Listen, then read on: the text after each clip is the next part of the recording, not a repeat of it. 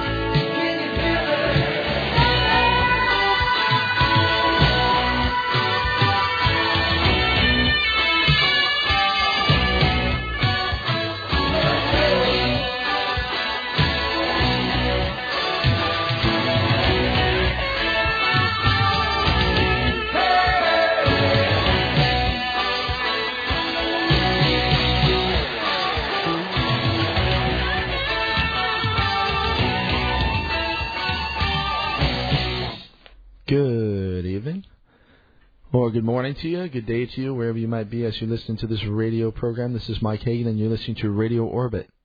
And uh, here we are, Monday night. The, well, you know, and let me tell tell everybody what's going on with the show real fast. Um, it is uh, the beginning of the year, and I want to start it out on a good note. So for me, that means that I will play some Terence McKenna.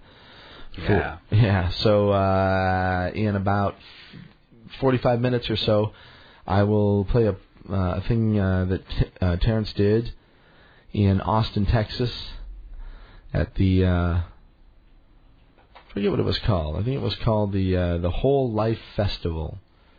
And uh, anyway, this particular piece is called Light of the Third Millennium, and that'll start right around midnight. It'll go for an hour, and then I'll be playing one other piece that goes for the fo- for the following hour. That is uh, uh, a production by Larry Norriger that in- includes uh, uh, some music and spoken word from uh, from Terence.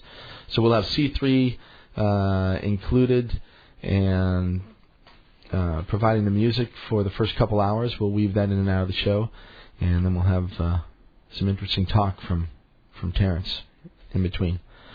All right, so we'll be back in just a minute, and let's uh, get things going here. As I said, this is called Inside the Asteroid. It's from Orbit One. Jeff, one more time. This was 2003 March. Yeah, yeah. That's from the, the that album is our first year of 2003, and that was uh, the first show was at Mojo's on the right, uh, cool. the spring equinox. Is it available? Yeah. At- At uh, c e e t h r e e dot u s. That's right. Okay, so the website is C3, and that's the letters C E E, and then the word three T H R E E dot U S. Right, not dot com dot us. Dot US. All right, Yeah. so C3 dot US, and C is spelled C E E. Right. And uh, yeah, there's lots of stuff there. There's some downloads actually too. Yep. And I think that if you go to my website at Radio Orbit or at uh, MikeHagan.com actually, and go to the music page, you'll see some stuff over there for C3 as well, and you can download uh, at least one or two tracks, I think. And um, anyway, we'll talk more to Jeff in a few minutes and tell you a little bit more about C3. But let's play a little mu- uh, a little bit of music here first. So again, inside the asteroid. This is from Orbit One C3 2003 in uh, at Mojo's. Yeah. All right, back in a few minutes. This is Mike, and you listen to Radio Orbit.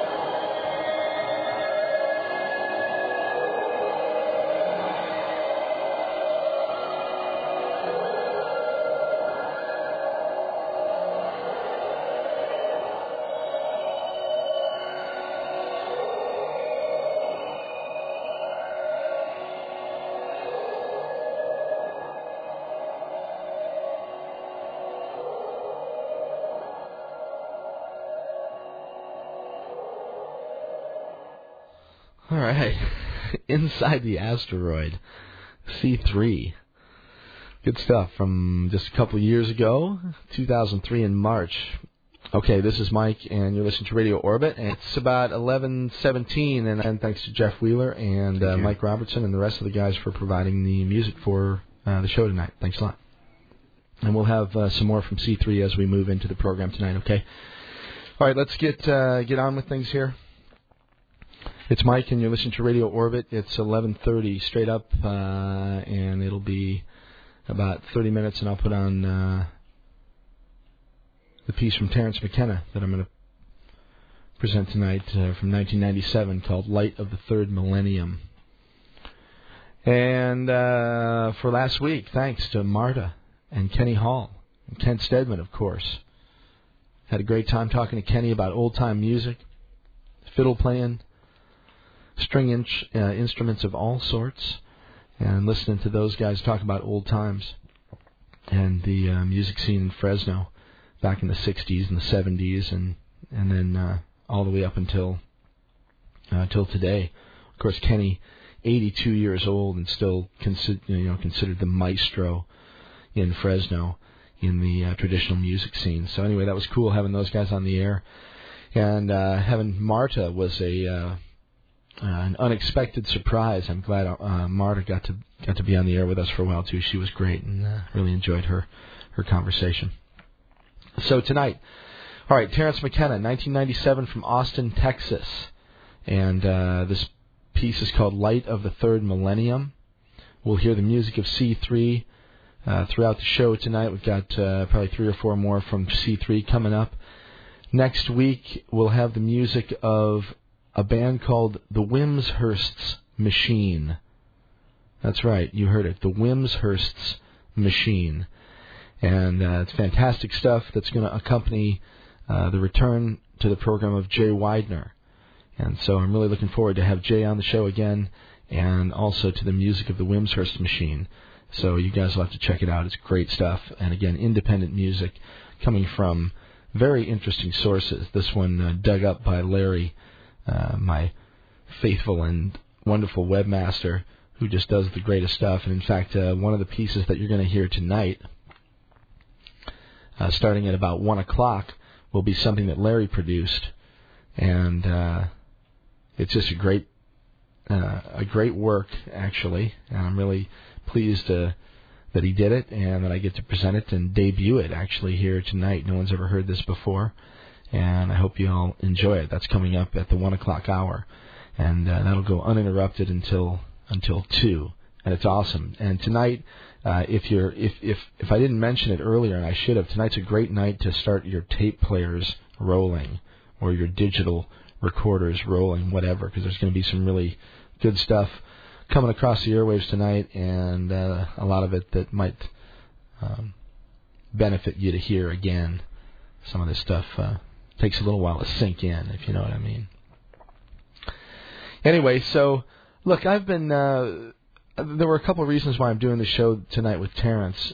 For people who have listened to the program in the past uh, for any great length of time, you know that he's someone who had a great impact on me and continues to, even though he died uh, April 3rd uh, in the year 2000.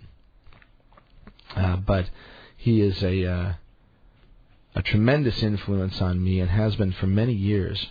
And his brother Dennis continues to, and we'll talk a little bit more about Dennis as uh, we get closer to the top of the hour, and we talk a little bit more about what, what, what the McKenna brothers were about and are about. But anyway, part of this goes back to the show with Joseph Chilton Pearce that we had a couple of weeks ago.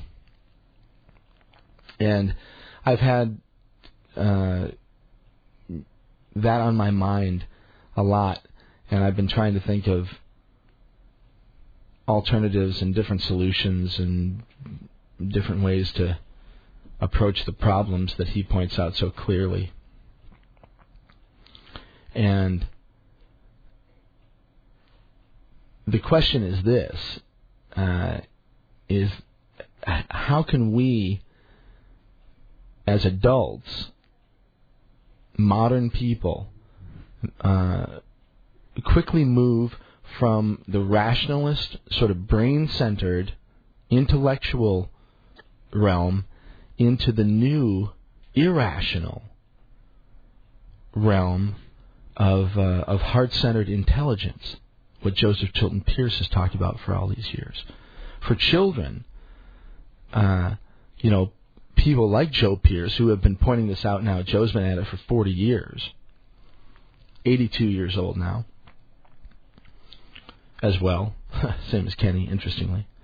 Uh, the answer for children lies in in uh, in bonding.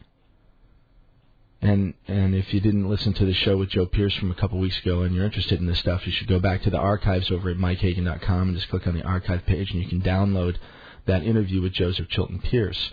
Uh, but I'm not going to go deeply into it here. But but bonded children uh, to their parents, to their mother, and particularly will will uh, will not that situation will never manifest unless the parents of those children also understand what, what what's going on. So, and that's why it's such a cyclical problem, and why we have a couple of three, four generations now of troubled children, and the highest rates of child suicide of any country on this planet,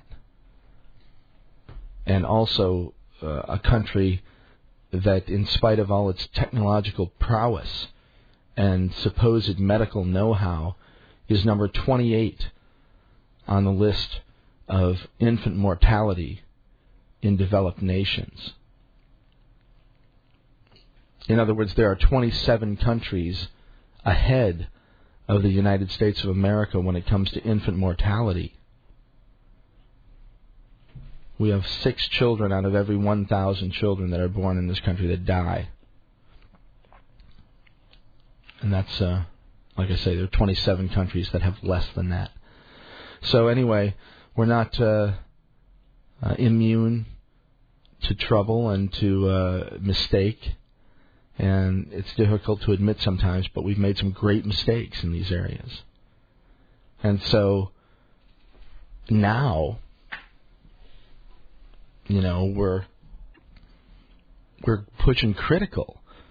You know, anybody who's paying attention knows that things are getting pretty wild and wacky.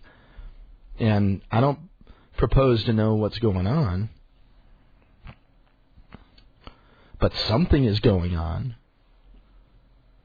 And, you know, no matter which position you take or whatever, if, as we talked about last week, if you, if you propagate all these different curves, you know, it becomes pretty apparent that business as usual is no longer on the menu. You know, how much longer? So, how do we repair those of us who are already grown up, who are in, you know, in positions of, you know, responsibility in our communities and in, you know, jobs and government and the military and whatever, wherever we are, as adult people, responsible citizens, you know, how are we supposed to uh, how can we quickly do it? You know, repair people that are damaged emotionally, physically, spiritually.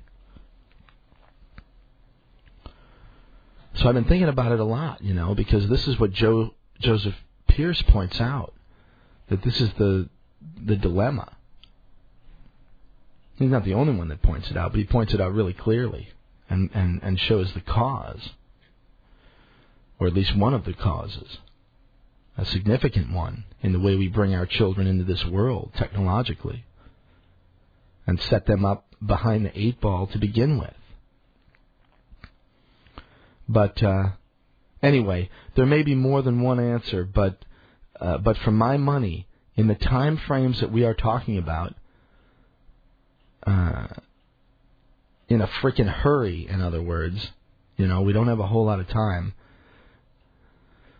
Uh, my bet is on one answer, and that's what we're going to talk about tonight botanical sacramentals, psilocybin, and uh, uh, the other plant based psychedelics. And we're going to talk about it with uh, one of the men who could talk about it better than anybody else. And that was Terence McKenna. And so that's coming up in uh, in about 20 minutes. Okay. All right. Upcoming guests tonight, as I said, Terence, uh, music of C3, and uh, a wonderful uh, audio presentation from Larry Norriger. Uh, that's a spoken word piece uh, accompanied by uh, a musical composition written and produced by Larry Norriger. Um, next week, Jay Weidner, as I said before, will be talking about his new DVD 2012, The Odyssey. That's something that uh, I'm looking forward to talking with Jay about and to seeing. Actually, that's uh, it features Jean Houston, John Major Jenkins, who actually will be on the pr- on the program here um, on February 6th, I think it is. It's either February 6th or 9th. I don't have a calendar in front of me, but whatever that Monday is, I want to say it's the 6th. Anyway, so February 6th or the ninth, whatever it turns out to be, John Major Jenkins, and I'm really excited about that. Uh, Gregg Braden will be uh, uh, is actually with uh, appears in this program that Jay has put together, and uh, William Henry, some other people. Uh, the week after Jay Weidner is on the program, Paradise Newland, or the former Paradise Newland. She goes by the name of Star these days, so we'll have her tell us about that story. And uh, at any rate, we'll be talking with Star about water birth and about the uh, the birthing centers that uh, she's involved in uh, in building in Hawaii. And that reminds me again of that uh, uh, that rally to legalize midwifery. My God, that just really gets under my under my skin. Um, anyway, all right. Uh, the week after Paradise is here. Uh, the week after Star is here, I should say. Dr. Paul LaViolette. Again, very excited to have Dr. Paul back on the program. Uh, John Major Jenkins the week after that. And so uh, you have a uh, a one month crash course in eschatology uh, with the next the next few weeks, including tonight. So it should be enjoyable and hopefully hopefully new stuff for for people who are out there listening to the show. All right, Dennis McKenna, of course, will be on the show back in March, and uh, with a couple other people throughout the summer. Stephen Buhner and uh, Richard Glenbohr, both doing uh, going to be doing programs with Dennis in the next few months. So that's all coming up, all right? The email address, orbitradio at aol dot AOL.com, www.mikehagan.com. Go to the archives page. You can download any of these programs and listen to them. Um, go to the news page. There's all kinds of interesting stuff there, most of which we won't be able to get to tonight, although I'll try to read a couple of quick stories after the break here.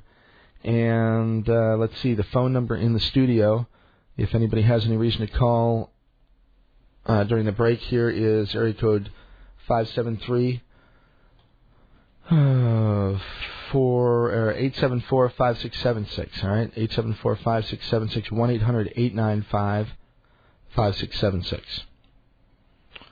All right, so this is Mike, and you're listening to Radio Orbit.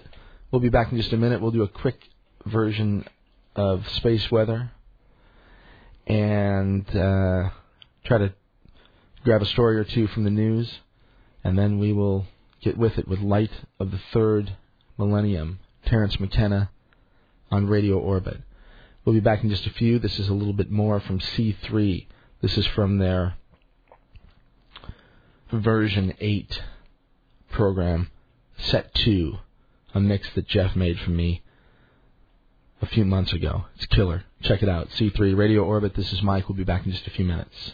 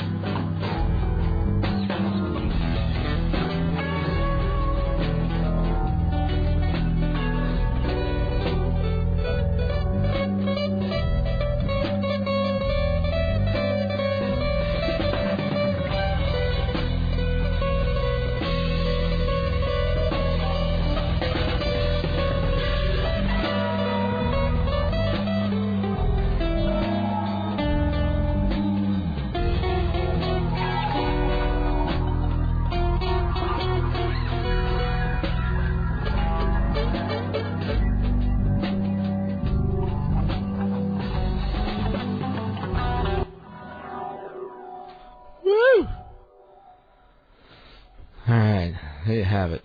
More good stuff from C3. And we'll have a few more from them as we uh, move along the program tonight. Okay, this is Mike, and you're listening to Radio Orbit. All right, let's do space weather here real quick. Pretty much quiet, uh, quiet days on the sun lately. Just one little bitty sunspot right now looking towards the Earth. And other than that, it's sort of a blank slate up there. Solar activity should uh, remain relatively low unless something strange happens, which is known to happen once in a while. But uh, uh, right now, as it looks pretty calm on the sun. If uh, you're interested in the planet Venus, like I am, I love to watch it. And over the last few months, it's been a common and familiar sight in the evening sky as the sun's setting. But uh, we're getting to the point where that's not going to be uh, the case anymore. Venus is now sort of sneaking over right towards uh, the same area of the sky where the sun goes down, and uh, the sun, the light from the sun, will start to to block out Venus as Venus moves in between the Earth and the sun. So anyway, if you've been enjoying it, uh, you've got a couple couple more days, maybe a week uh, before uh, Venus sort of says goodbye for a while. All right, but if you go uh, on the web actually and check out the Soho cameras, you know I talk about these cameras that look at the sun, and they're installed on a satellite that we call SOHO for short, but it's called the Solar and Helio- Heliospheric Observatory. So anyway, it looks at the sun, takes pictures, and then puts them up on the web, or some robot puts them up on the web after some other robot decides if we can look at them or not. And then, uh, anyway, sometimes we get to see amazing things. Well, right now Venus is sort of transiting you know, in front of the sun, and uh, in between the Earth and the sun. So this uh, appears on the camera, the Soho camera. It's really cool. And you can go on the web and actually watch that uh, and see the live shots of it as it's happening, and it's pretty uh, amazing actually uh, when you think about what's actually happening. But uh, at any rate, uh, go on the web, just any of your search engines, and put in NASA Soho, and I'm sure that'll pull it up for you. Or you can also uh, go over to my website and click on the space weather page, or you can go to spaceweather.com. They'll always help you out. You can go to cyberspaceorbit.com. Kent will always help you out. But anyway, lots of great ways to see what's happening on the sun or in that vicinity, and it's really cool right now as Venus crosses in front. So, and I'm sure that has some sort of astrological significance as well. If we have any uh, astrologers out there, give us a call. Let me know what that means. All right. All right. So as I said, in just a few minutes, Terence McKenna. We'll talk about uh, some interesting stuff. Maybe some ways out of the trap. Uh, what else is happening on uh, in the sky here? January 9th, that's today. One of Uranus's moons, Cressida, was discovered. Stephen Synnott did that. He also discovered a couple of, a couple of other moons. This was 20 years ago. Uh, Desdemona, Rosalind, and Belinda. Those are a few days later, but anyway, you know, things being discovered all the time still. We have all this news about Pluto and then different other objects out beyond the orbit of Pluto and now discovering extrasolar planets, planets around other different stars, planets now that become looking more and more Earth like. And it turns out that it's probably more that Earth isn't really special uh, as far as planets go. There's probably lots and lots of them out there that are very similar. That's pretty much being being shown now. Uh, but you know, the question of life is one that has yet to be answered, but we'll see. I don't know if we'll see in our lifetime. Depends how long our lifetime is. Anyway, we'll see. So, uh, all right, let's do this. Let me tell you really quickly about what we're going to hear tonight, okay? And the reason that I think it's important. In 1971, uh, something happened. Something astonishing happened and I don't know exactly what it was, but I've been interested in it for a long time. And it happened on the night of March 4th and the morning of March 5th in 1971. It went on for a couple of weeks afterwards, and it involved Terence and Dennis McKenna. And those two guys underwent an experience that eventually came to be known as the experiment at La Chorrera. And uh, La Chorrera is a ranch, so to speak, a mission in the Andes on the coast, uh, the border, I should say, between Colombia and Peru. And uh, anyway, 35 years ago. And what happened to those guys during that particular period was a formative experience that carried both of them uh, throughout the rest of their uh, careers. Dennis is, of course, ongoing. One of the most respected and provocative ethnopharmacologists on the planet, of course, Dennis McKenna. And uh, his brother Terence was the teacher, or the teach, as he was called back there, in the jungles in South America in 1971. And what they came across was something that Terence could not stop talking about for the rest of his days.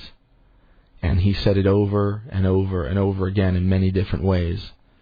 And he had a message.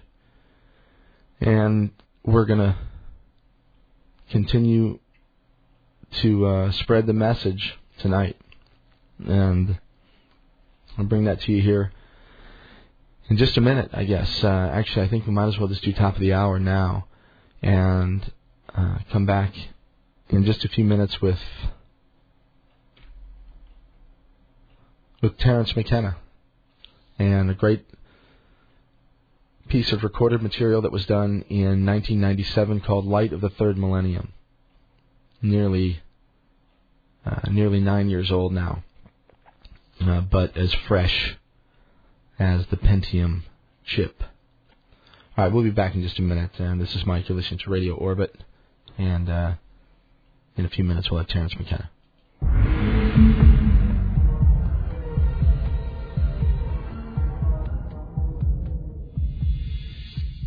You're listening to Radio Orbit with Mike Hagan on KOPN 89.5 FM.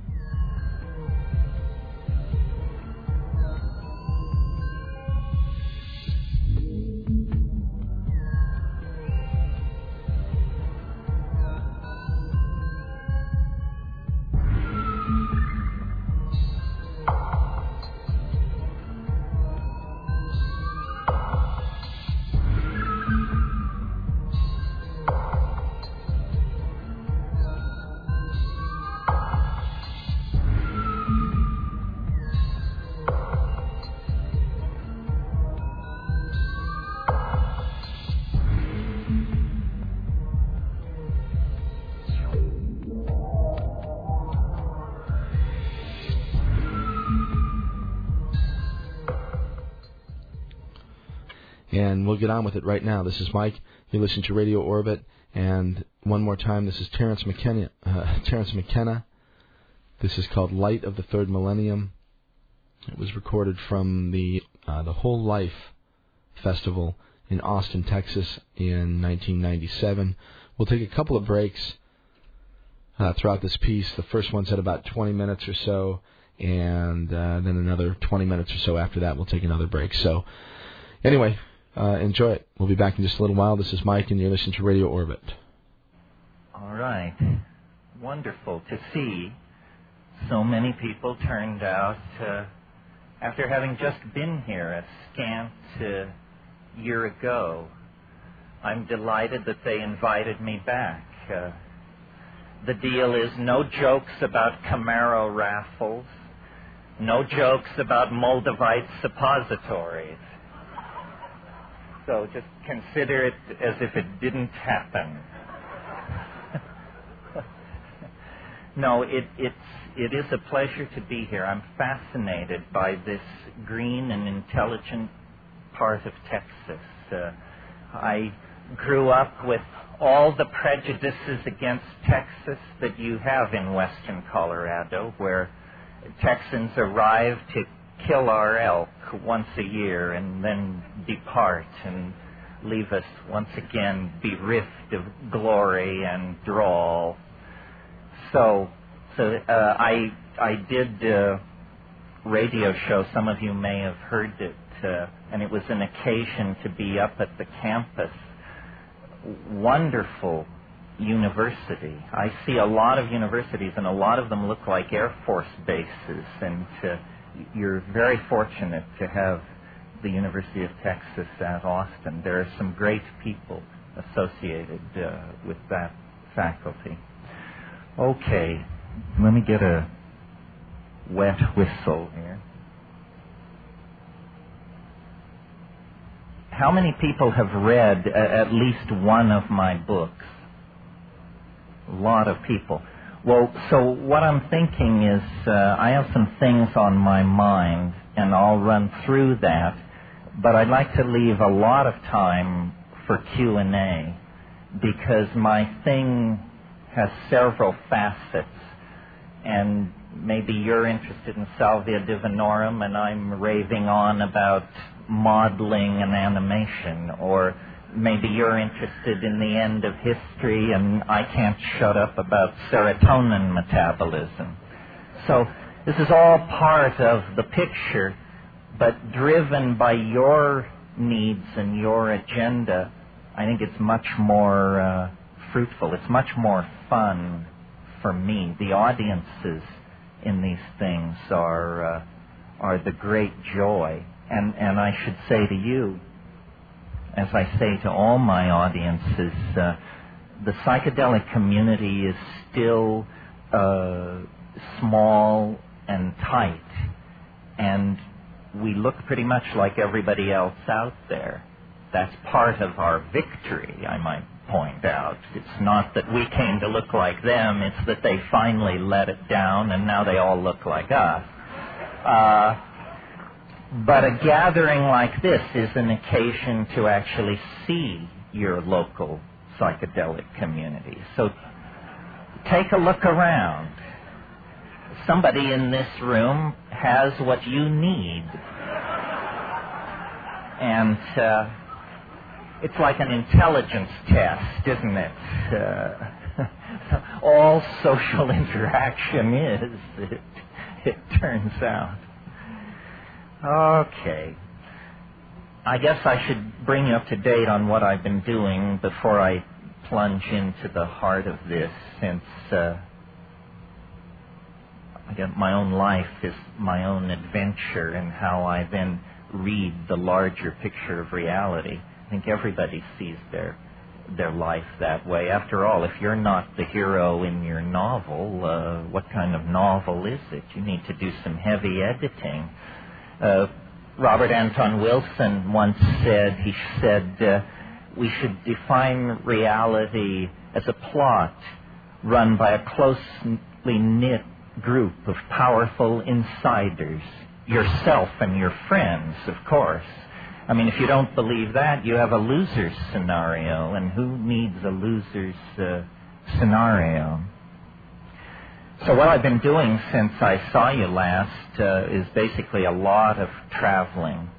I went uh, to South Africa last October, and that was an education. It was a non-stop two-week intensive education in humanness, third world colonial politics, Dutch Afrikaner history, a whole bunch of things I knew very little about. Uh, it, it was inspiring, challenging, amazing. Africa, the human home, is right now the great theater of struggle for the human soul. How we deal with the political and social problems of Africa is going to say a great deal about how we will be judged by the future. The problems of Africa are almost entirely created from outside of Africa. And uh, the solutions which are being produced on native soil need uh, all the nurturing and support that we who who cheer on the brotherhood of man can uh, give it. And then in February I went to Australia. And if I had known about Australia what I know now 30 years ago, I'm sure my life would be very different. I said last night at a book signing, it's weirdly like Texas. I mean, it's large, it's largely empty, and uh, it has a very eccentric population of hard driving folks uh, who, who are lovely to party with and know how to barbecue. So, uh, what more can I say?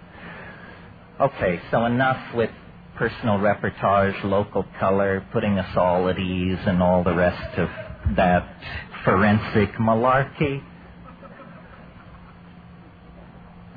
Cut to the chase.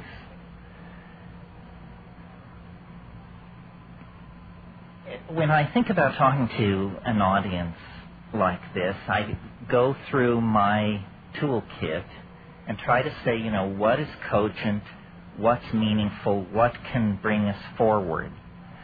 And there seem to be, it's a changing list, but at the moment, what seems to be going is the old perennial psychedelic alteration of consciousness for purposes of personal exploration, social reformation, creation of a new art, a new politic.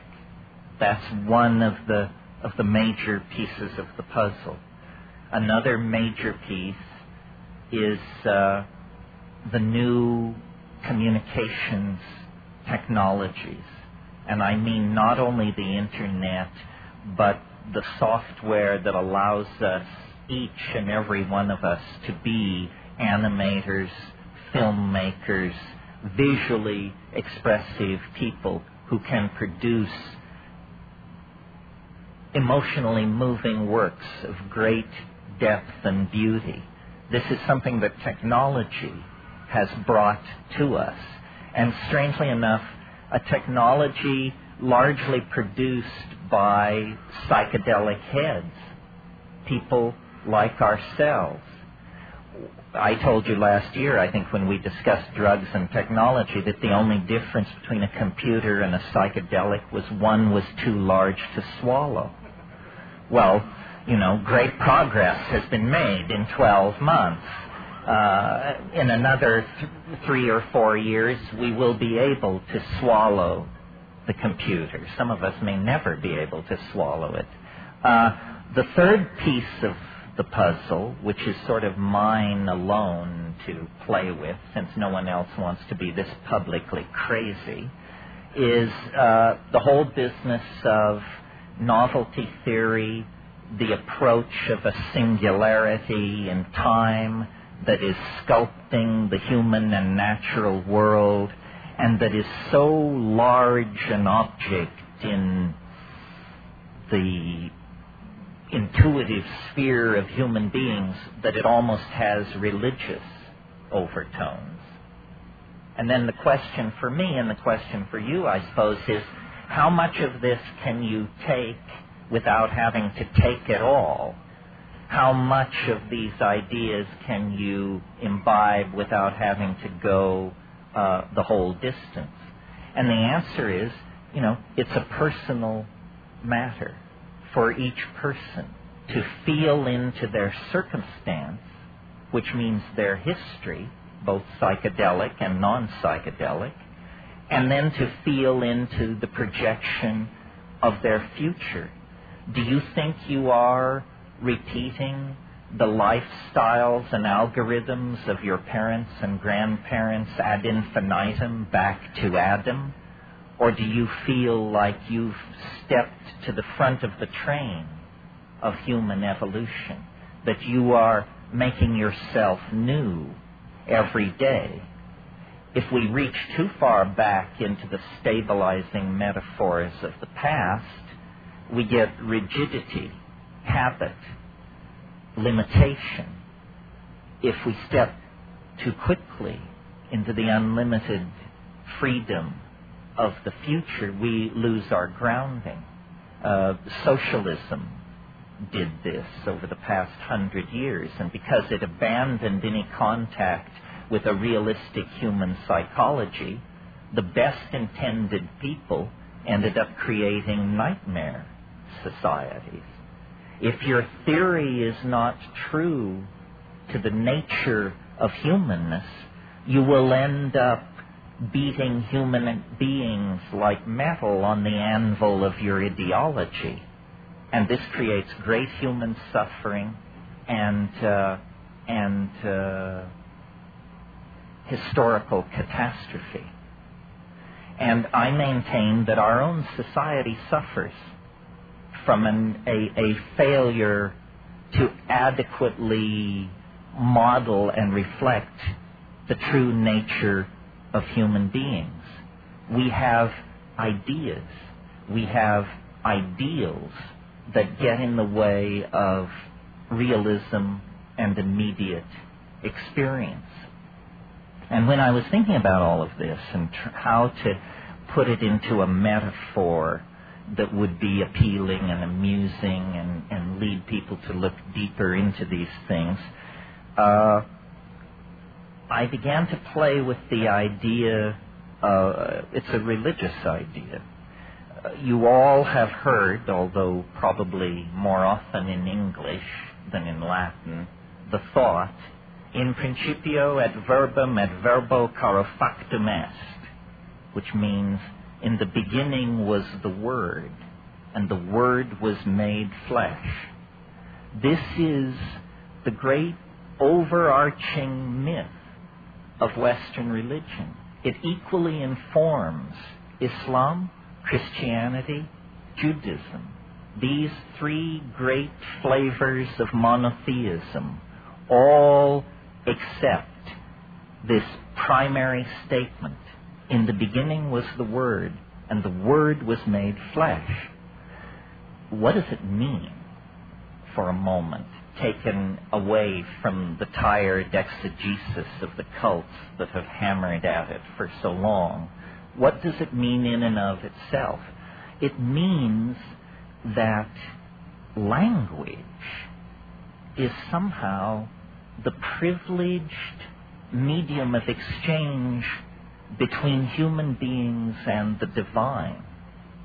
That the descent of the Word into flesh makes the flesh more than flesh, makes the Word more than the Word.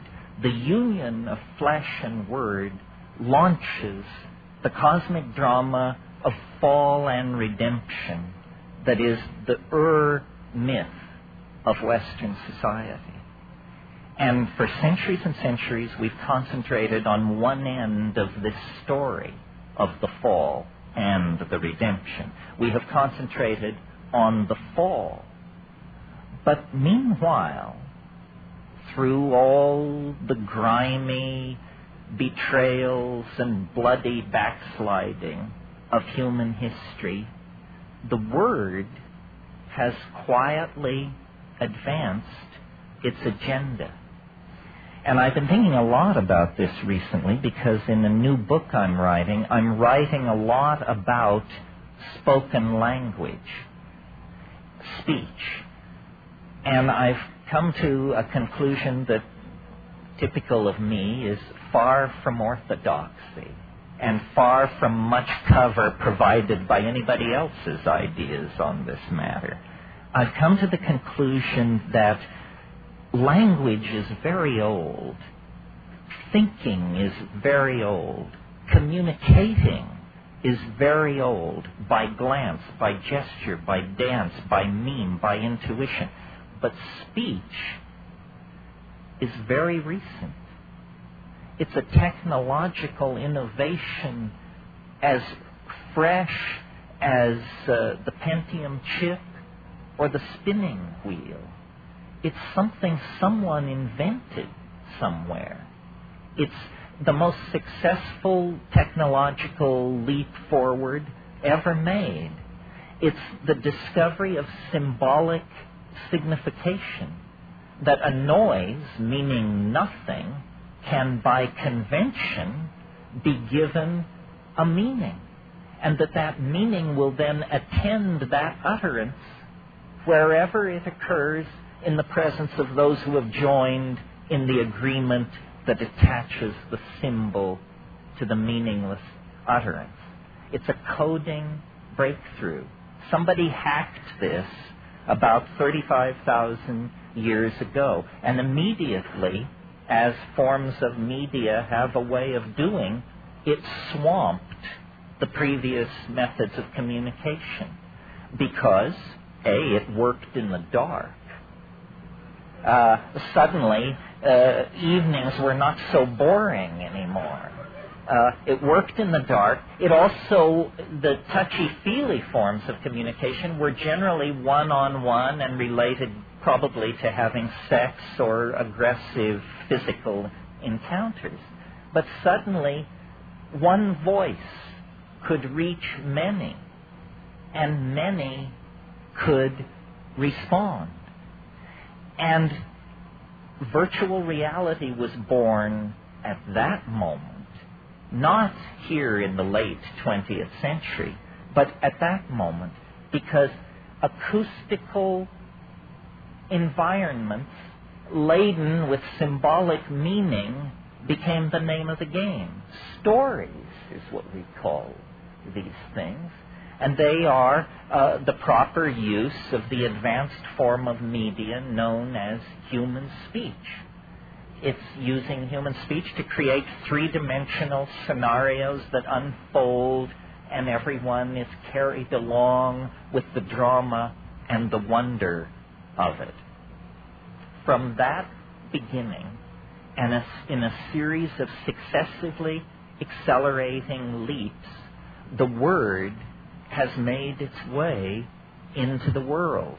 Uh, it's interesting that uh, straight linguists and paleolinguists believe human language is no more than 35,000 years old. Imagine that. We possess Homo sapiens sapiens skeletons 110,000 years old. People like the person who rode with you on the bus yesterday. People that modern. And yet, the experts tell us no one spoke until 35,000 years ago. N- no one wrote until five or six thousand years ago. Reading and writing is simply a carrying forward of the original program of signification, first using acoustical signals, and then some other hacker had the brilliant idea well, if we can use sound to carry abstract associations, why not abstract symbols to carry abstract associations? And writing was born. And what writing allows is expansion of the database because things are not dependent on the, the wetware of human memory to survive from generation to generation. Suddenly, the mush of brain is replaced by the durability of wood and stone and clay. And these things then become the medium upon which the primary database of the culture is being carried forward. Well, the rest of the story you know, and this is not a lecture in the history of communication. Each succeeding refinement in communication has brought the word deeper into its association with the flesh until the present. And at this moment, there is a kind of a, uh, what dynamicists call a cusp, a turning of the system upon its axes. All right, this is Mike. You are listening to Radio Orbit and that was the first segment of Light of the Third Millennium. Orbit bringing you Terence McKenna tonight And we'll bring you more of that in just a minute. I'll have the rest of that uh, presentation coming up for the rest of the hour here. Okay, in the meantime, let's take a quick break here. We'll play a little bit of music. Some more from C3, and this is from uh, version 11, V11, I think this is. Anyway, more C3, and we'll have a little bit more music from them as we move along through the program tonight. And we'll be back in just a few minutes with more Terence McKenna. This is Mike. You're listening to Radio Orbit.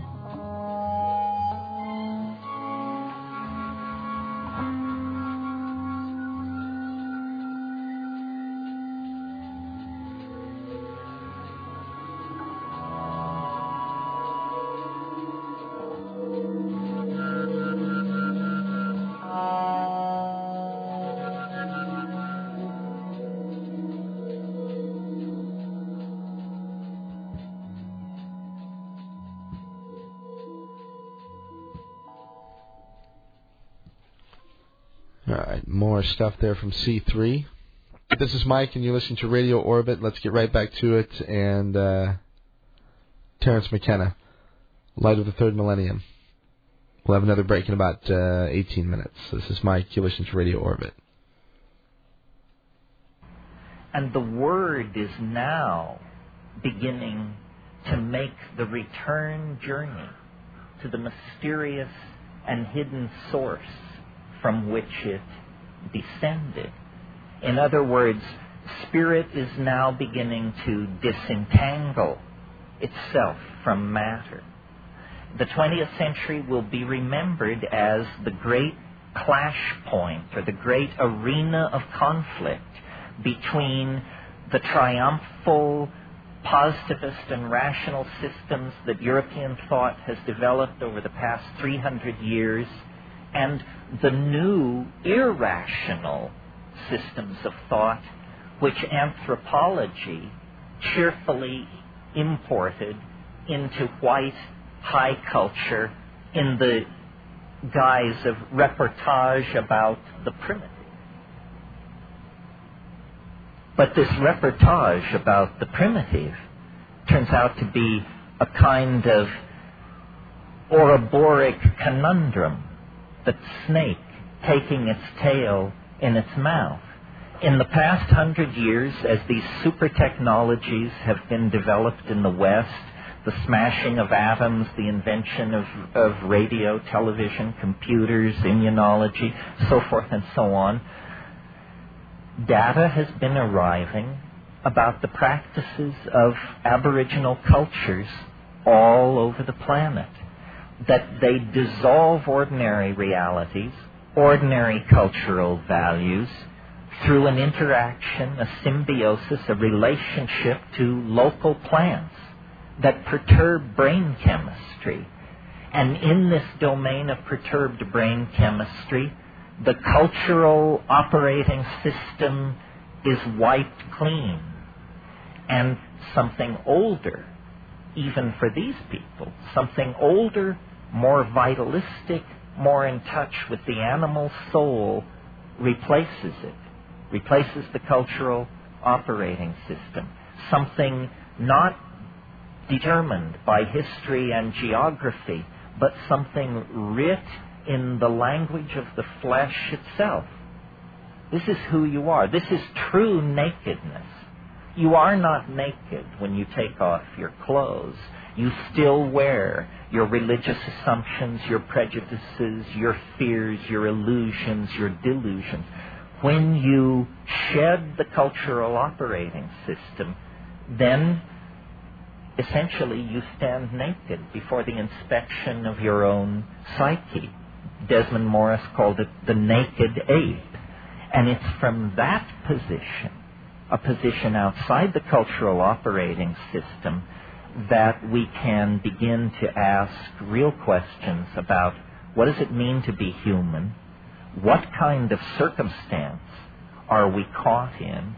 And what kind of structures, if any, can we put in place to assuage the pain and accentuate the glory and the wonder that lurks waiting for us in this very narrow slice of time between the birth canal and the yawning grave.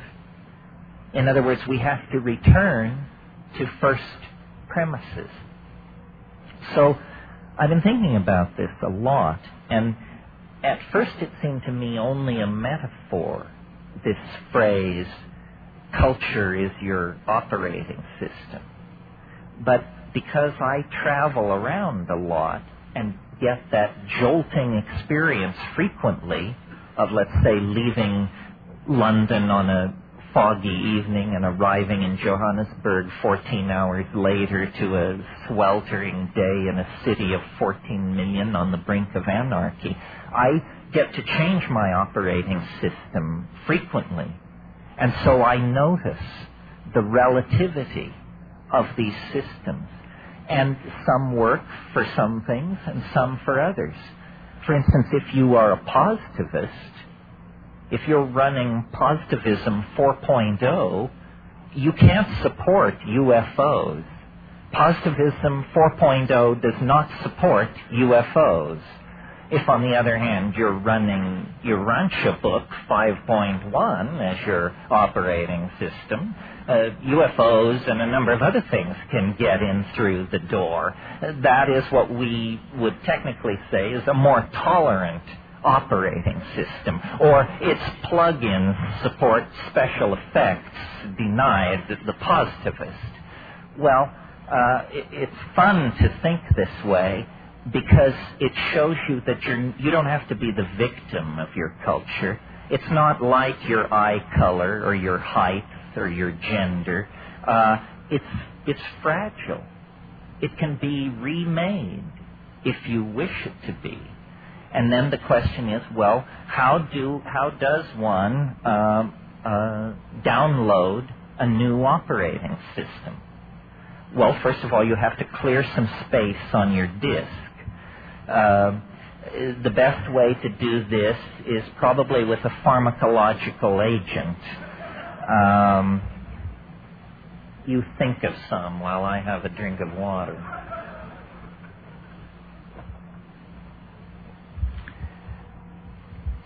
Psilocybin is an excellent disk cleaner. Uh, you can put a lot of things in the trash and have them just disappear uh, with a uh, psilocybin upgrade. Uh, other pharmacological agents that will clear your disc are uh, ayahuasca. And of course, these are gentle clearings of the disc, which take five, six, seven hours.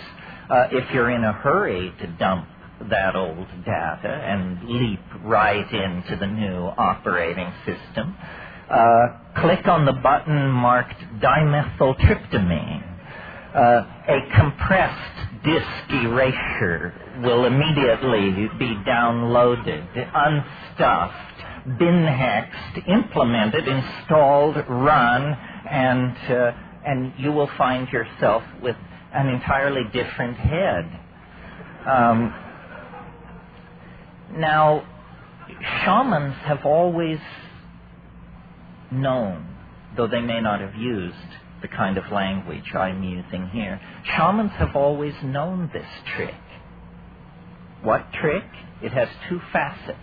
First of all, that culture is an operating system, that's all it is, and that the operating system can be wiped out and replaced by something else. So, in essentially, what's going on among shamans and those who resort to them uh, for curing and, and counseling and so forth is somebody's running a slightly more advanced operating system than the customer. Uh, the, the shaman is in possession of certain facts about plants, about animals, about healing, about human psychology, about the local geography, about mojo of many different sorts that the client is not aware of. The client is running culture light. The shaman paid for the registered and licensed version of the software and uh, is running a much heavier version of the software than the client. I think we should all aspire to make this upgrade. Uh, it's very important that you have all the bells and whistles uh, on your operating system. Otherwise, somebody is going to be able to get a leg up uh, on you. Well, what's wrong with the operating system that we have, uh, consumer capitalism 5.0 or whatever it is, well, it's dumb. It's retro. It's very non competitive. It's messy. It wastes the environment. It wastes human resources. Uh, it's inefficient. It runs on stereotypes. It runs on a low sampling rate, which is what creates stereotypes. Low sample rates uh, make uh, everybody appear alike, when in fact the glory is in everyone's differences. Uh, and the current operating system uh, is flawed It actually has bugs in it uh, that generate contradictions. Contradictions such as we're cutting the earth from beneath our own feet. We're poisoning the atmosphere that we breathe. This is not intelligent behavior. This is a culture with a bug in its operating system that's making it produce erratic, dysfunctional, malfunctional behavior. Time to call the tech. And who are the techs? The shamans are the techs. Well, so I think you get the idea. Uh, very important to upgrade your operating system by dumping obsolete cultural subroutines. They are simply taking up disk space. They are not advancing uh, you in any way whatsoever. Now, a very large group of people who followed this advice and rebuilt their operating systems in the 1960s went on then to build this most amazing of all cultural artifacts, the Internet. The Internet is light at the end of the tunnel. I don't care if it's being used to peddle pornography. I don't care if it's being trivialized in a thousand ways. Anything can be trivialized. The important point is that it is leveling the playing field of global society. It is creating de facto an entirely new set of political realities. None of the constipated oligarchic structures that are resisting this were ever asked. Their greed betrayed them into investing in this in the first place without ever fully grasping what the implications of it were for their larger agenda. The internet basically means you can now be as, as free as you are motivated to be, as free as you dare to be. Uh, Tim Leary years ago, it was something he used to say that never got quoted as much as turn on, tune in, drop out. But it seemed to me it, it was maybe better advice. And he used to say, find the others. Find the others.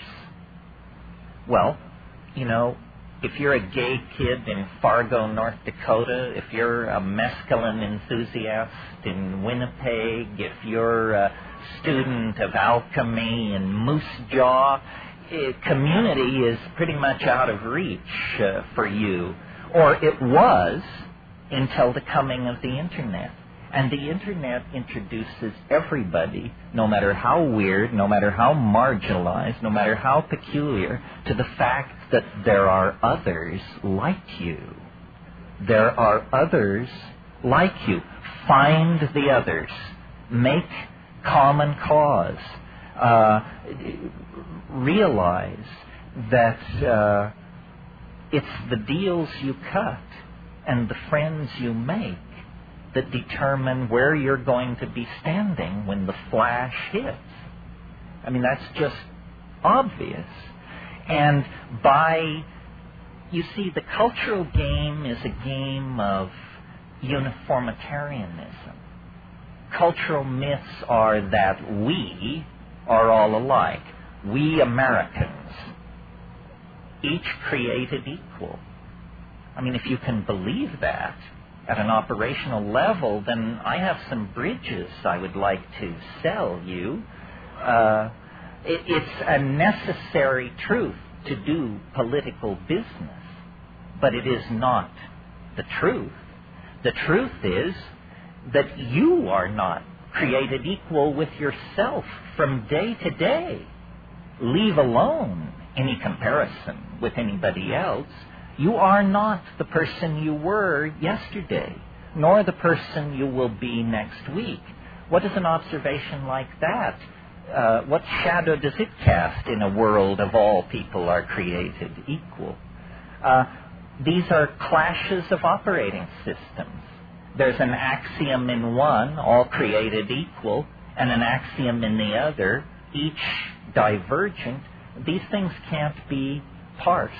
They can't be brought together. So culture plays a game of simplification. If you can make people think alike, they will buy alike, they will worship alike, and if, you know, politics demands it, they will kill alike. So the uniformitarian agenda of culture is not an agenda friendly to you or to me or to any other individual. And if you start out from that point of view, you will soon realize that culture is not your friend. Now, this is not exactly PC to say, what with everybody running around recovering their Latvian roots and their Irishness and their this, their whatever. Culture is not your friend. If you define yourself as a member of a group, of any group, know that that is a gross simplification. And that everything about you that is interesting and unique is betrayed by defining yourself in that way. Uh, you know, most racism is practiced by people of the race that they are making racial judgments about. White people have far more racial opinions about white people than any other racial group because that's where they spend their time. These gross simplifications betray humanity, betray uniqueness, make sane politics impossible. What we have to do is get back to the reality of the flesh, the reality of the individual identity. This is how we come packaged. Uh, a race, that's an abstraction. These days, you have to have three years of genetics under your belt to give a satisfactory definition of the word if we're really going to go to the math on it. I mean, it's an, it's, an, it's an abstraction of modern science. It's a notion so far removed from anything you and I come in contact with that we should just junk it. What we need to celebrate is the individual. It's, have you not noticed, I certainly have, that every historical change you can think of.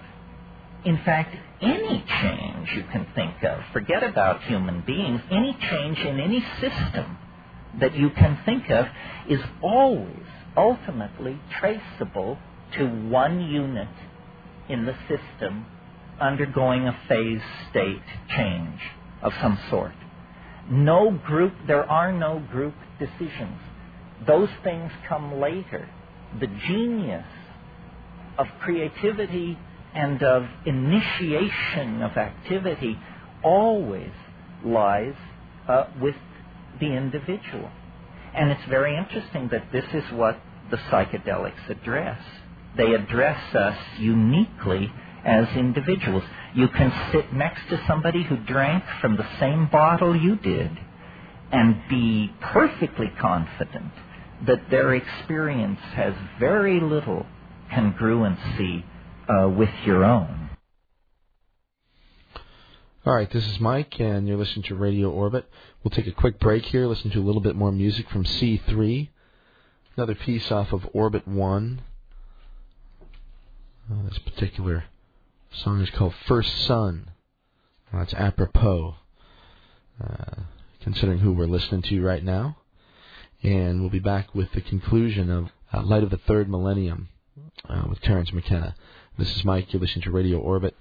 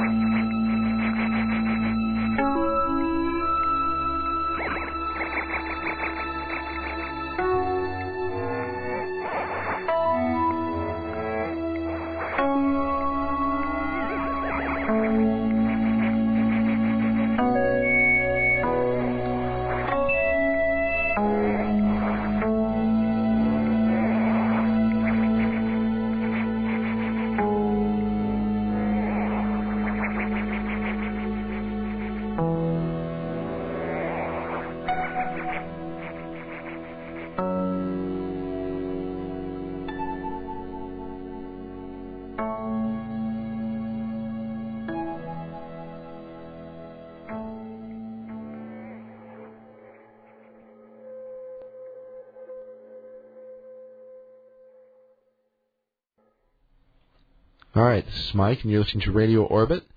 Let's get right back to this piece from Terence McKenna. And we'll be back with you in about 22 minutes. Enjoy the rest of this.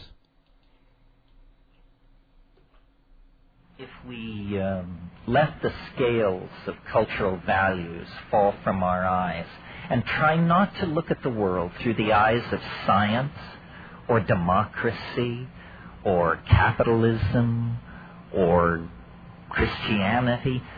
What, what is there beyond ideology? What are the facts of the matter? As I see it, uh, the most visible facts on the on the surface of things, on the surface of being, I see the law of increasing complexity. Things have gotten more complicated through time. I, I have never met anyone who could successfully argue against this. That doesn't mean it's true, but it means that it may be, as Wittgenstein used to say, true enough. True enough. That as you approach the present moment, in the only area of the universe which we have accurate data about, which is this planet, things have things become more complicated. Uh, a million years ago, there were no human civilizations. A thousand years ago, there were no machines to speak of. A hundred years ago, there was no communication infrastructure to speak of. Ten years ago, there was no internet. Eighteen months ago, there was no Java. Uh, things are complexifying, intensifying, moving together. This is the universal drama that is reaching culmination in our lifetimes. Because, and I offer this, don't believe me for God's sake, don't believe anybody, just take this stuff in and then measure it against your own experience. The second extracultural fact that I've been able to discern, the first being things get more complicated as you approach the present, and the second being that process of complexification is occurring faster and faster. The early universe was very slow moving. It took a long time for things to cool down and life to begin its agonizing march out of the slime into animal form, meeting extinction and catastrophe and setback after setback, but always picking itself up literally out of the mud and moving forward. Well, as life left the ocean, the pace of evolution quickened. As life radiated across the land, uh, the number of, of phyla multiplied, the number of species multiplied. Finally, a million years ago, pick a number, a million and a half years ago, the higher primates begin to use tools. Fire enters the picture. And just as an aside, isn't it interesting how long people used tools and fire before spoken language enters the picture? I mean, we possess tools a million years old, human tools. Language, 35,000 years old. When I was in South Africa last year, I was in this place that reminded me of like the Four Corners area around Moab, Utah It was like nothing like I had expected South Africa to be. And when I wasn't teaching, I would wander the dry arroyos and hunt for human tools. And there was an archaeologist staying in the bar or in the hotel there, and we would drink in the evening in the bar. And I would lay my day's find out on the bar, and he would sort it into piles. and He'd say, Nothing in this pile is less than 165,000 years old. Everything in this pile is from human tools we're talking about. Now I've lost my thread because I was so thrilled with my sidebar. Uh, I think I can get it back. Ah, yeah, here it is. Here it is. and they say potheads can't think. here it is the, the second obvious fact which haunts the post cultural viewpoint is this acceleration of change.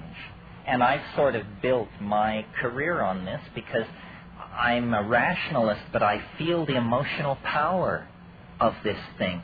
We are in we are caught in a basin of attraction to use a mathematical term. In other words, we are under the influence of something which is pulling us into the future or into novelty, if you want to put it that way, at a faster and faster rate. So problems which are presented in the following terms if we don't do something in 500 years, we will run out of this, that, or the other. Or if we don't do something in a thousand years, this or that will happen. These are meaningless statistics because the uh, acceleration into novelty is rewriting the rules now every 18 months. Uh, we, we are descending now into a well of novelty such that more change is now occurring in a single human lifetime than occurred in the previous 10,000 years of human history.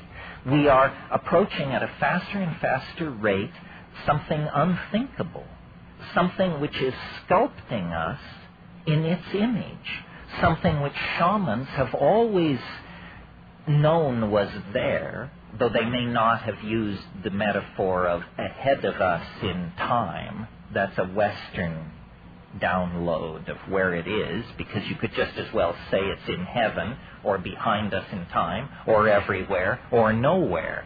The point is, we're about to arrive in its presence. And uh, it is shaping us to prepare us for the arrival.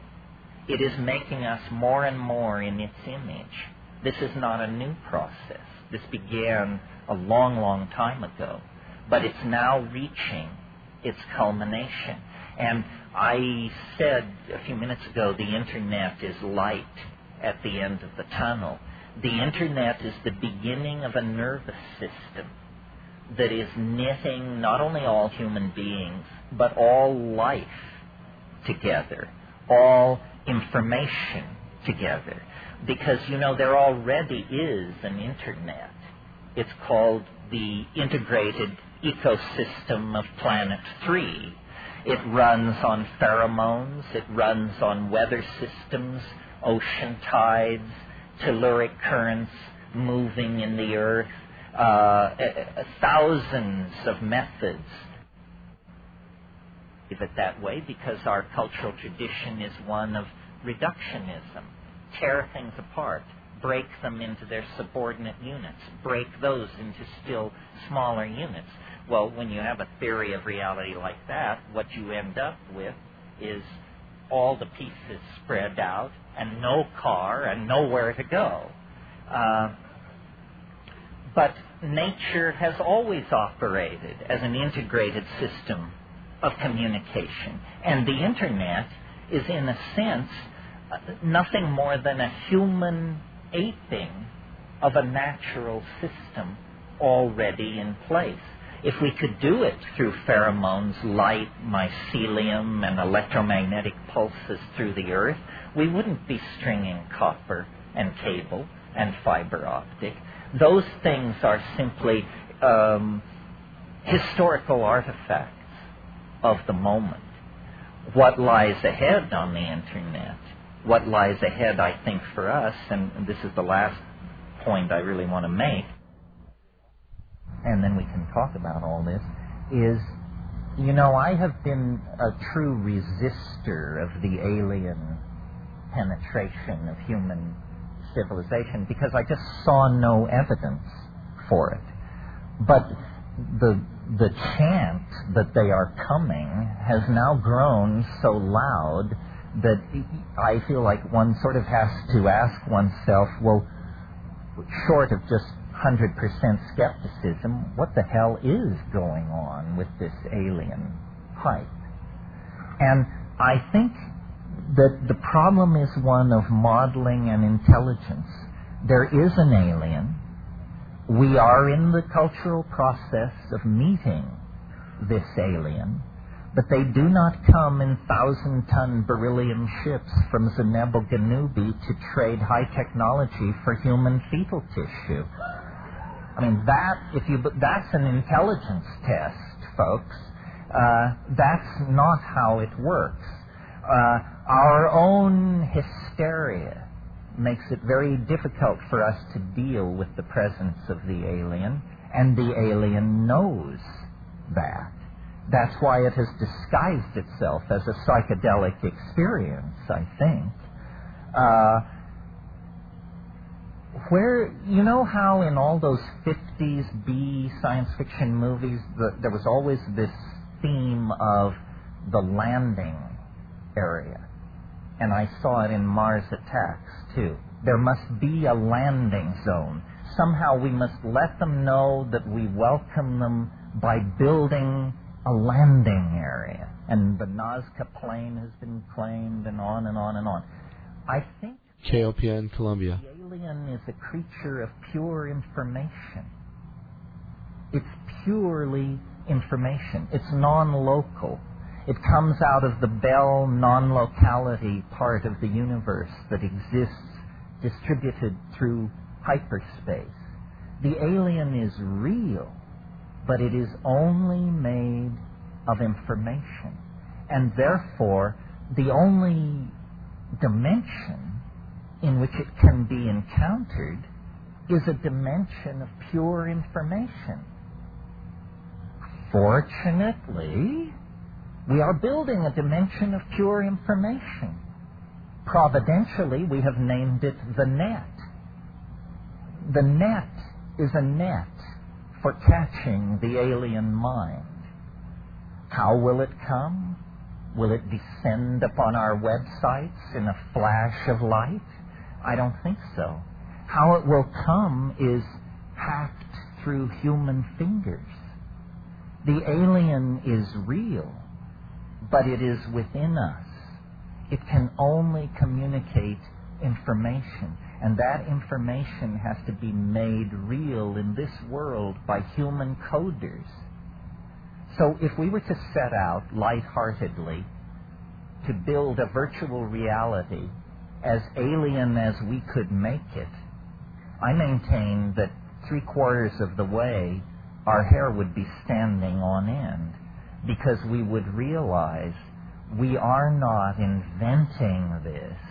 We are discovering it. You know, Michelangelo said, uh, the form is in the block of marble. What I do is I take away the part that is unnecessary and reveal the human torso within the block of marble.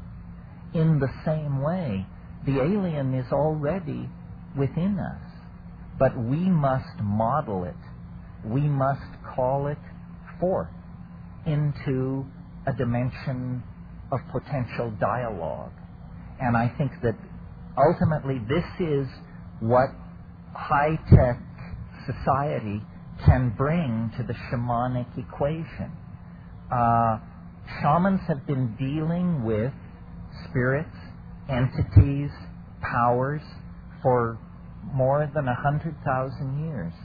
But it has always been on a one to one basis. One human being at a time went up Mount Sinai to talk to the fire on the mountain. But with virtual reality, we have a technology that allows us to show each other our dreams and, yes, our hallucinations. And as we begin to show each other the contents of our own heads, and as we begin to explore the alien Niagaras of beauty that pour through your consciousness under the influence of some of these substances, we are going to discover that we are not what we thought we were. The, the monkey flesh is penetrated by something, dare I say it, divine, or at least alien, transplanetary, and beyond the power of human comprehension. I don't know if we're talking about God Almighty here. I don't know if we're talking about the God who hung the stars like lamps in heaven, as Milton says. That seems a tall order. Maybe what we're talking about is the God of biology. Uh, something has happened to this planet. It has become infected with an informational call it virus, call it force, call it being, that is using matter and yes, using our flesh and our thoughts to bootstrap itself to higher and higher levels. And now the prosthesis of machinery and the possibility of an artificial intelligence raises the real option of producing of actually midwifing the birth of an entirely new, not species, but order of biological and intelligence in existence. The human machine symbiote is upon us. I mean, it's been with us for a while, since the first wheel was carved, since the first stick was sharpened. But that was all very simple stuff. Now it's clear that we are in partnership with an other mind which comes to us through our machineries and through the biosphere. Wherever we press beyond the thin curtain of rationalist culture, we discover the incredibly rich, erotic, scary, promising presence of this intelligent other, which beckons us out of history and says, you know, the galaxy lies waiting. A galaxy of galaxies lie waiting. Lose the encumbrances of three dimensional space. Return with the word to its higher and hidden source. And at that point, you will discover the alchemical uh, uh, uh, paraclete will be given unto you. The alchemical dispensation will be given. And as James Joyce said, man will be dirigible. what did he mean? he, he meant that we will lose the limitations of physical and three dimensional space, that we are destined to become mental creatures.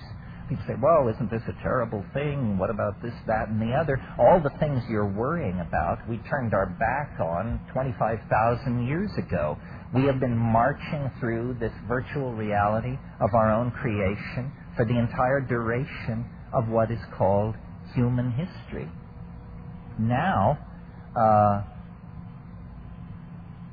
is there a political implication to all of this? I think the political implication is A, a personal one. We all must try to understand what is happening. We need to try to understand what is happening. And in my humble opinion, ideology is only going to get in your way. Nobody understands what is happening. Not Buddhists, not Christians, not government scientists, not, you know, no one understands what is happening. So forget ideologies. They betray, they limit, they lead astray. Just deal with the raw data and trust yourself. Nobody is smarter than you are.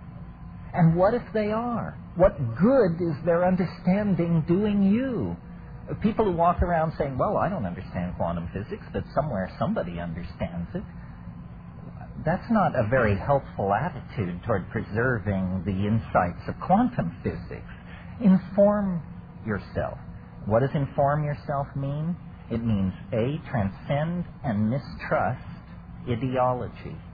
Go for direct experience. What do you think when you face the waterfall? What do you think when you have sex? What do you think when you take psilocybin? Everything else is unconfirmable rumor, useless, probably lies. So liberate yourself from the illusion of culture. Take responsibility for what you think and what you do. And then the other political implication toward community is a lot of people are going to be very anxious because change raises anxiety in people. And people who have limited opportunities to educate themselves because of cultural, culturally inflicted abuse are scared because they can sense that everything familiar is giving way, but they don't want to embrace the unimaginable. These people need to be reassured. They need to be reassured by example and by hearing optimistic and reasonable rhetoric about the future. Selling the future as an eight alarm fire, which is how the media does it, uh, only makes a sane future impossible. So we need a responsible approach to thinking about the future. And it means taking personal responsibility for your drug taking, for the ideas, the memes that you push into society, and for the images that we share among ourselves. You know, one of the great truisms of the New Age is that images can heal. But I've never heard anybody discuss the obvious contra implication, which is images can make you sick. And you are constantly bombarded with images which disempower, divide, confuse, and, and, and make crazy, basically. So I think the reason psychedelics are such political dynamite in any culture is because they dissolve cultural assumptions. The scales fall from people's eyes and they say does this make sense? Does my job make sense? Does my relationship make sense? To my significant other? To my government? To my children? To my environment? Do these relationships make sense? And of course, if the answer for most people in high tech society is no. We've been compromised, we've been deluded, we've been sold a massive pottage. The way out, then, is personal responsibility, new operating systems downloaded from outside of culture, which means from the deeper wisdom of the psychedelic plants, and then a commitment to community and a motto of to the future without fear. Without fear. Thank you very much.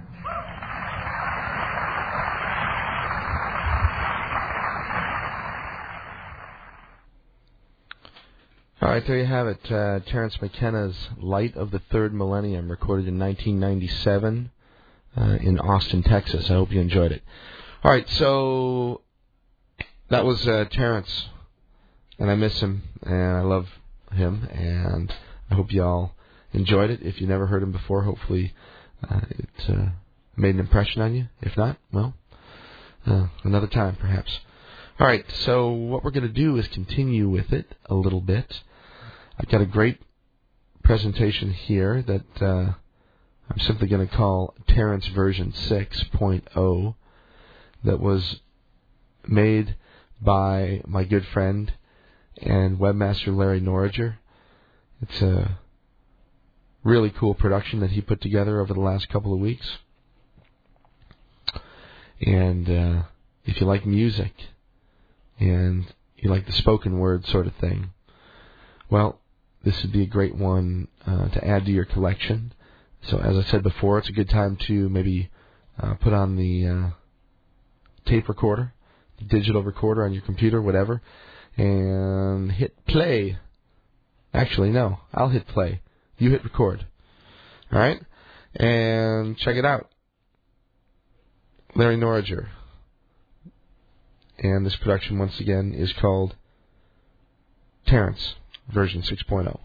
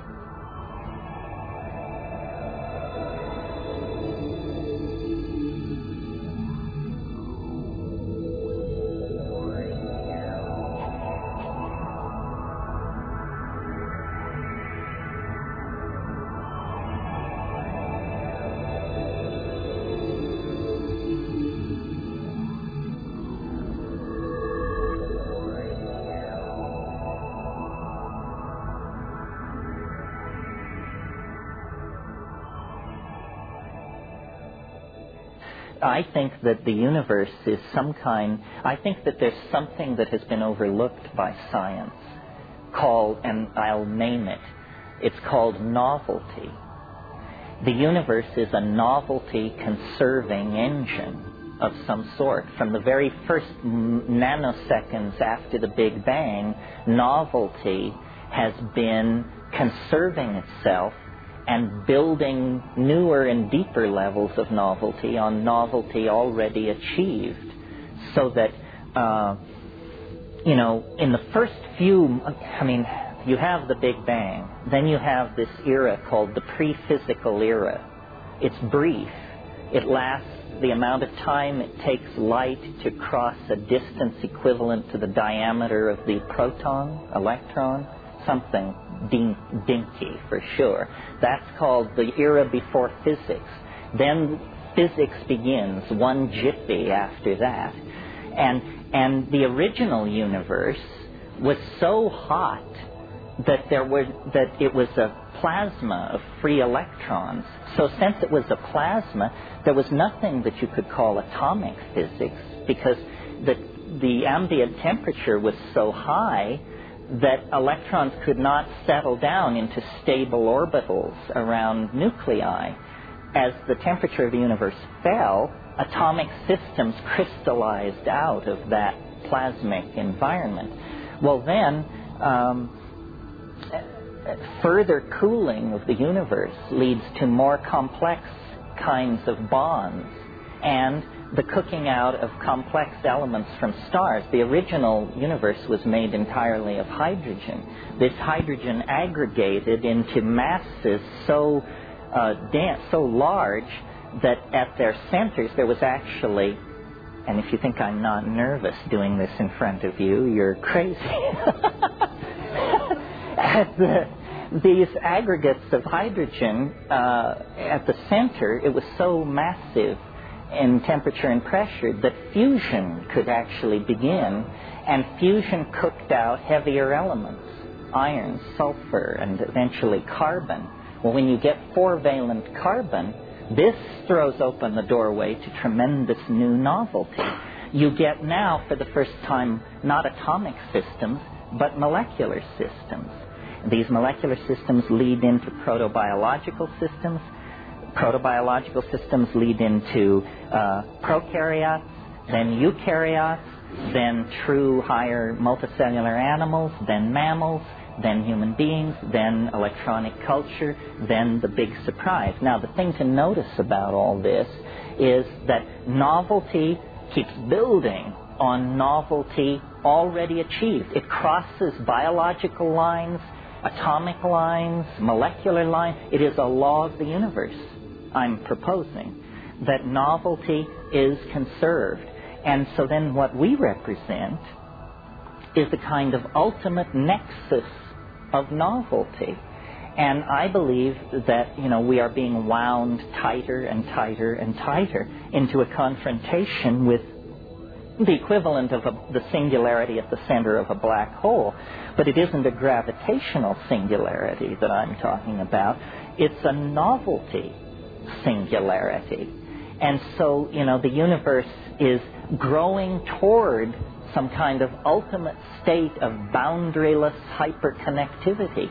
And when that is achieved, uh, the, the process will be cease to be describable in the locus of ordinary space time, and energy. Now, science has no notion of this concept of novelty. In the East, there is such a concept. It's called Tao. And Tao builds things up and pulls them down according to its own mysterious laws. Tomorrow, I will argue, when we get the computer, that its laws are not, in fact, entirely mysterious, and that we can discover uh, the nature of, of the novelty constant. And instead of treating space time as an absolutely featureless plane, we can take that zero value, which is how that shows up in the Newtonian mechanics, and substitute instead a, a fractal dimension number, which will be some kind of decimal fraction between 1 and 2 and then this will allow us to do things previously inconceivable, like predict the future and stuff like that.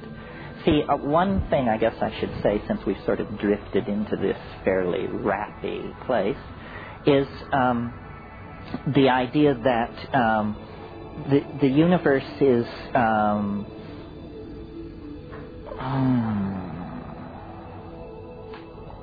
the universe is growing toward itself. It's not moving outward from its origin. It's moving toward its completion. And this is called teleology. It's very unwelcome in most scientific modeling, but that's a legacy from the 19th century where they were so concerned to get God out of the picture that they wanted everything to happen through one random process colliding with another random process and flipping out mule deer, elephants, and redwood trees. But in principle, we don't have to believe in God to believe in an attractor at the end of the process. We see many kinds of attractors in, uh, in the natural world. One way that I think of the psychedelic experience is, uh, you know, you've heard me talk about hyperspace, superspace, this kind of thing. It, it really does seem to me that um, reality is some kind of a very complex geometric object of some sort. And you know how they teach you in trigonometry that all possible ellipses can be obtained by sectioning a cone?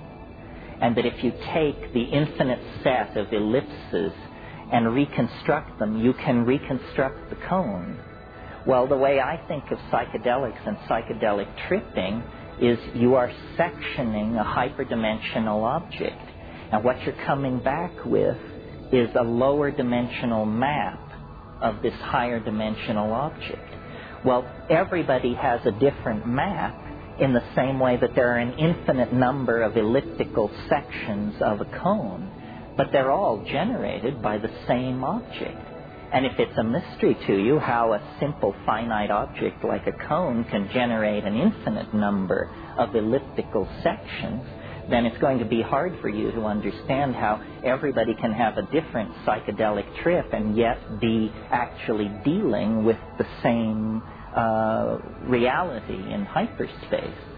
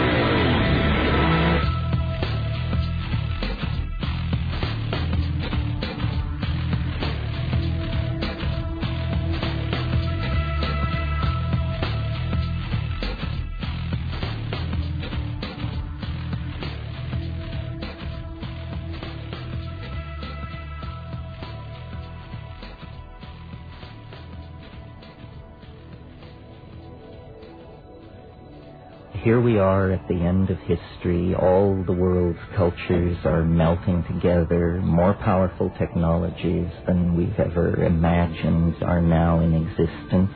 Our political assumptions are in flux. Our environment is being destroyed before our very eyes. Uh, all kinds of spiritual and religious prophets are selling their wares in the streets. So my uh, take on all this is basically simply to ask the the Mr. Natural question, which is, what does it all mean?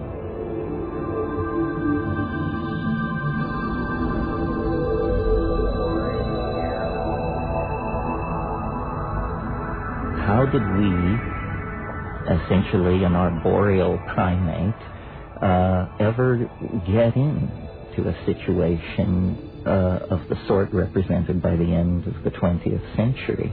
Is it uh, is it a mad play without meaning? Is it the unfolding of God's plan? Is it the protocol of the elders of Zion or the alien invaders? Uh, just what is going on?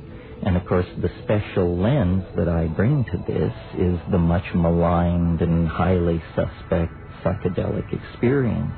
Anathema to some, religion to others. Uh, one of the most controversial behaviors uh, available to 20th century people, but one that I think is probably very important to recapturing a sense of personal wholeness and then trying to fit oneself into this truly mad, mad world that we've called into being. Plant-based indoles such as psilocybin, uh, DMT, uh, mescaline, the combinatory Amazonian uh, thing called ayahuasca. These are all psychedelic plants and plant mixtures with very long histories of human usage in non-Western society.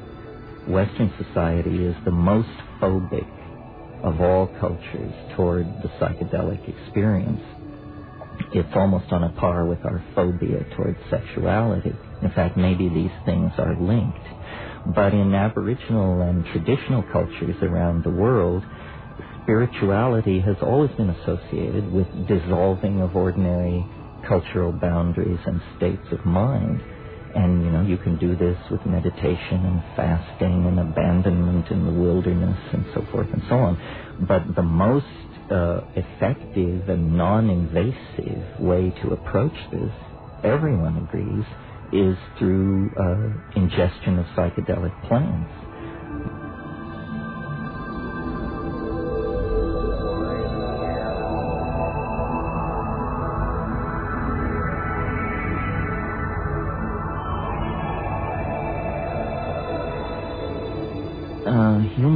Culture is essentially a product of the imagination. All our religions, our technical accomplishments, our literature, our poetry, all products of the imagination. This is precisely the domain where these psychedelics impact uh, very, very powerfully.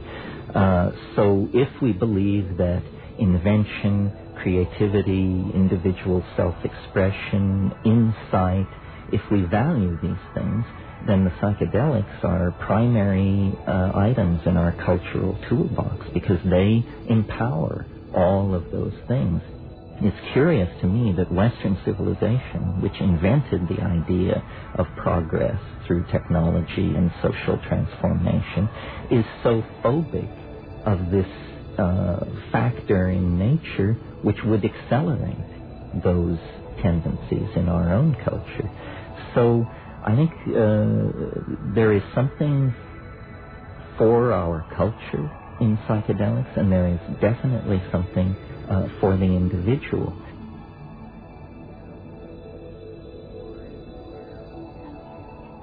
You know, in a way, culture is like software. It's the operating system in the local area. You download being a Witoto tribesman or a Hong Kong stockbroker, and then behaviors are prescribed. But uh, naive people tend to believe that these operating systems are reality. They're not reality. They're just something you learn as you grow up in a certain time and place. Psychedelics seem to dissolve cultural conditioning. This is one of the things that makes them such political dynamite because the business of political systems is to convince you of the local operating system, convince you it was sent from God and is beyond critique, when in fact it's just a bunch of rules fellow monkeys pushed together over time to make things easier for the alpha males, flooding your mind with information.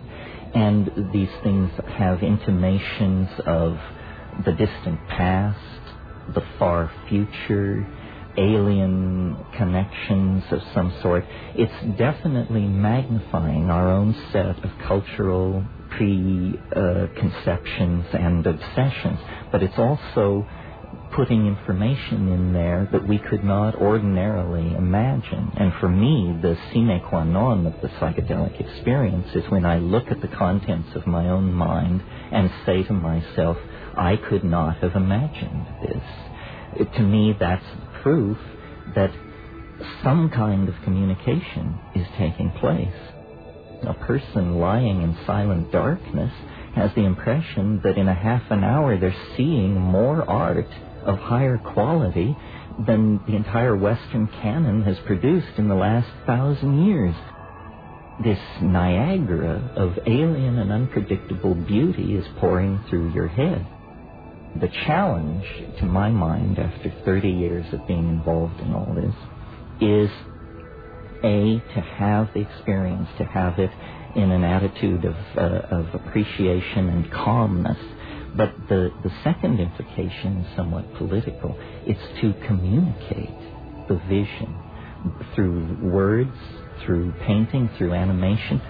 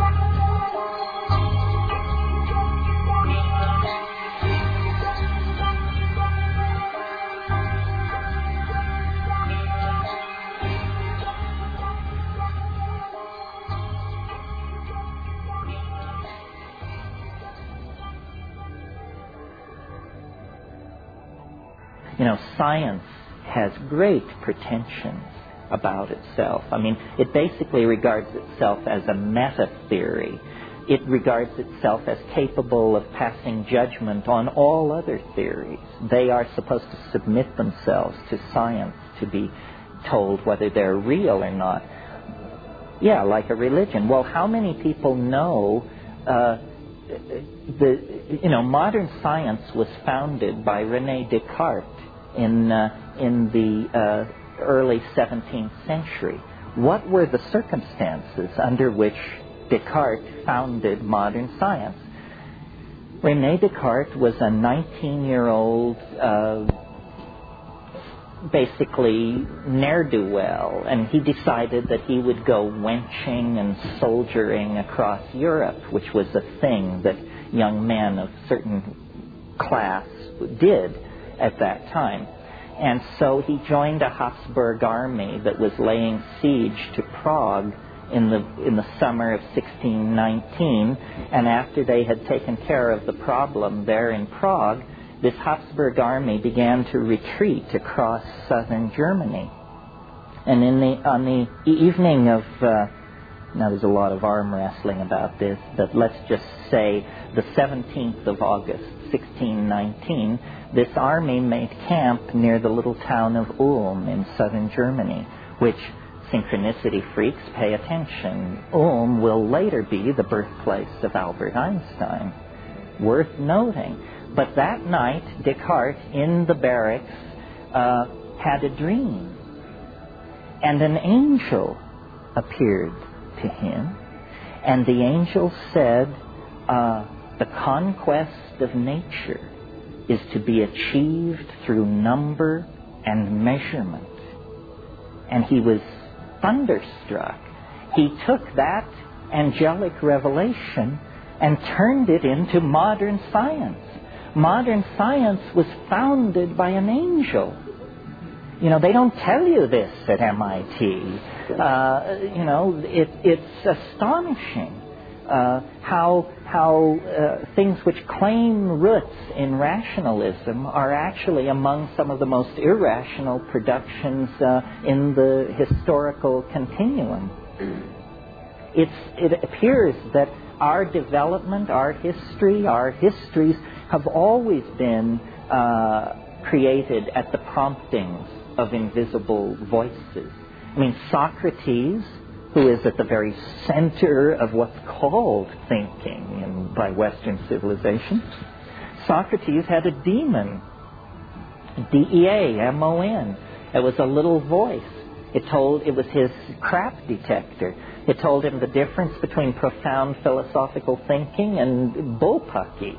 And uh, so, you know, the edifice of Western thinking built on Platonism owes its debt to an invisible agency speaking from hyperspace. So does modern science a la Descartes how much more of this? I mean, we don't care if artists talk to angels because we, our definition of them is that they're screwballs. Uh, but to, uh, uh, uh to believe that an, uh, an enterprise like modern science has to trace its way back to the same ecstatic roots is, I think, uh, very suggestive that the world is stranger than we can suppose and that we need to open these channels of communication to these invisible worlds. Probably the next great paradigm shift will be enunciated by a mushroom, an angel, an elf, an alien, what have you.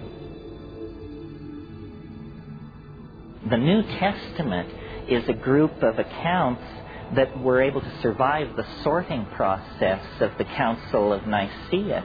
And there was a huge literature which was just tossed out as being too weird. I mean, read the Gospel of Philip, the Gospel of Thomas. Had you all have you all looked at uh, the Nag Hammadi library? The Nag do you know what this is? The Nag Hammadi library is was is 42 texts which were dug up in Upper Egypt in 1948 at a Coptic monastery called Chenoboskion.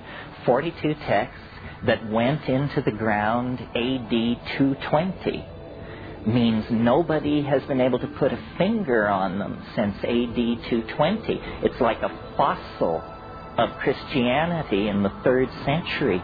Well, my God, you can barely map it on to the cheerful religion that we inherit as Christianity. I mean, it is an exotic and complicated uh, situation.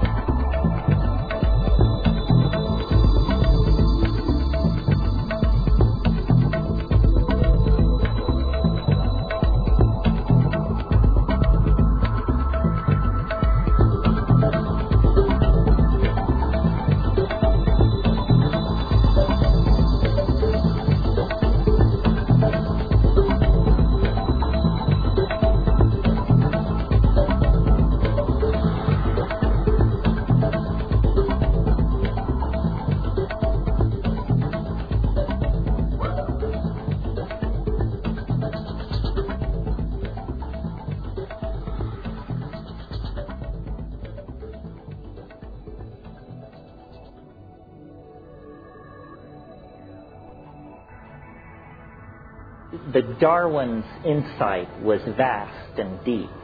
And what he offered was an explanation for how rainbow trout come to be, monarch butterflies, redwood trees, herds of elephants, so forth and so on. What it doesn't address is us. We are the weird bird on the block. I mean, yes, we're some kind of monkey, but when you stand us next to our nearest relative, it's very, very clear that it is not a very near relative. It doesn't look like us much, certainly doesn't act like us. What's the deal with human beings? And I think that, um,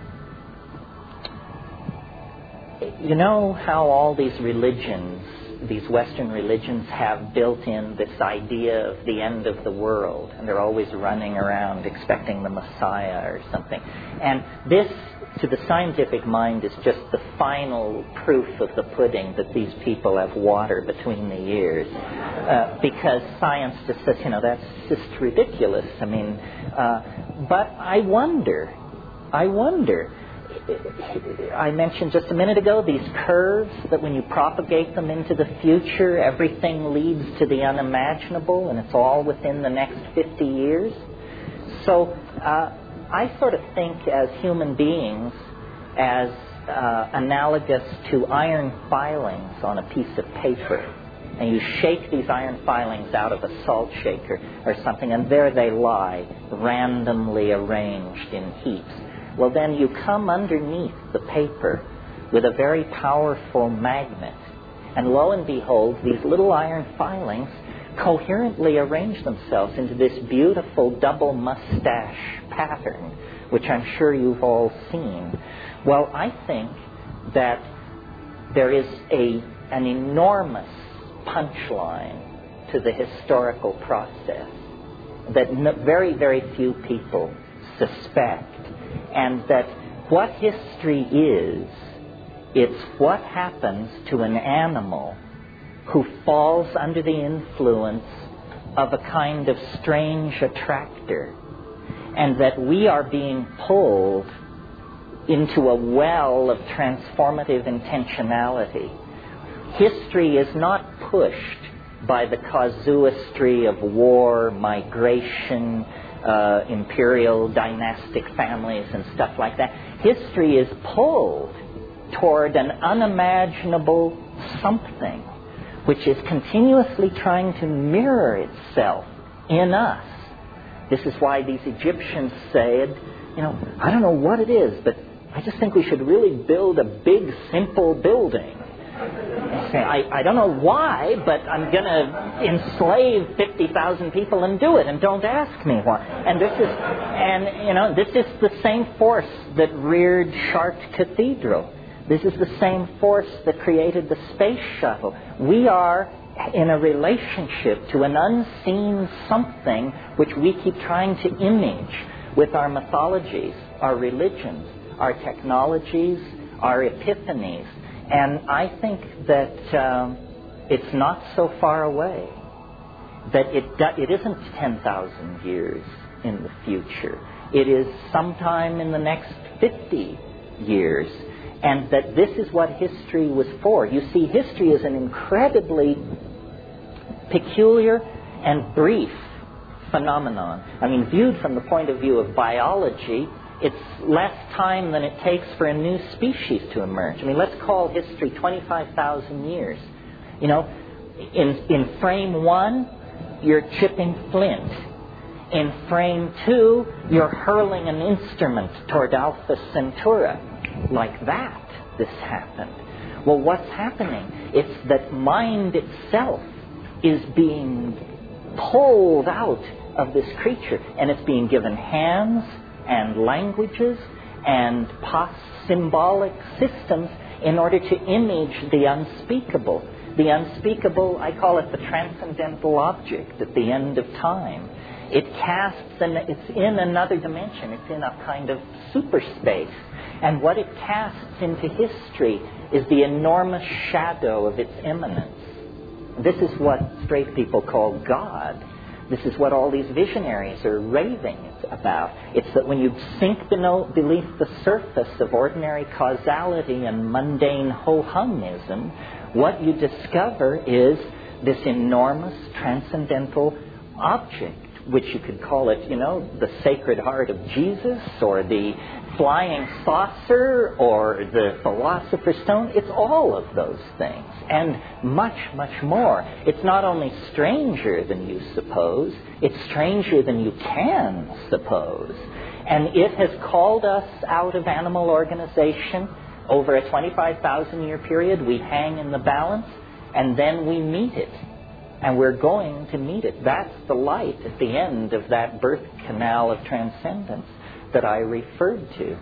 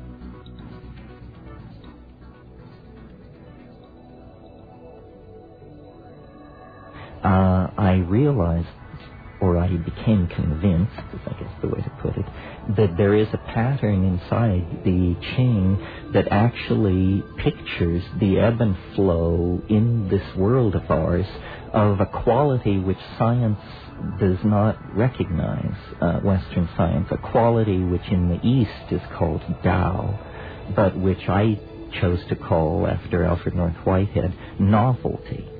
And it's an invisible something in the world which causes investments to succeed, movies to do well, relationships to flourish, or the opposite in its absence.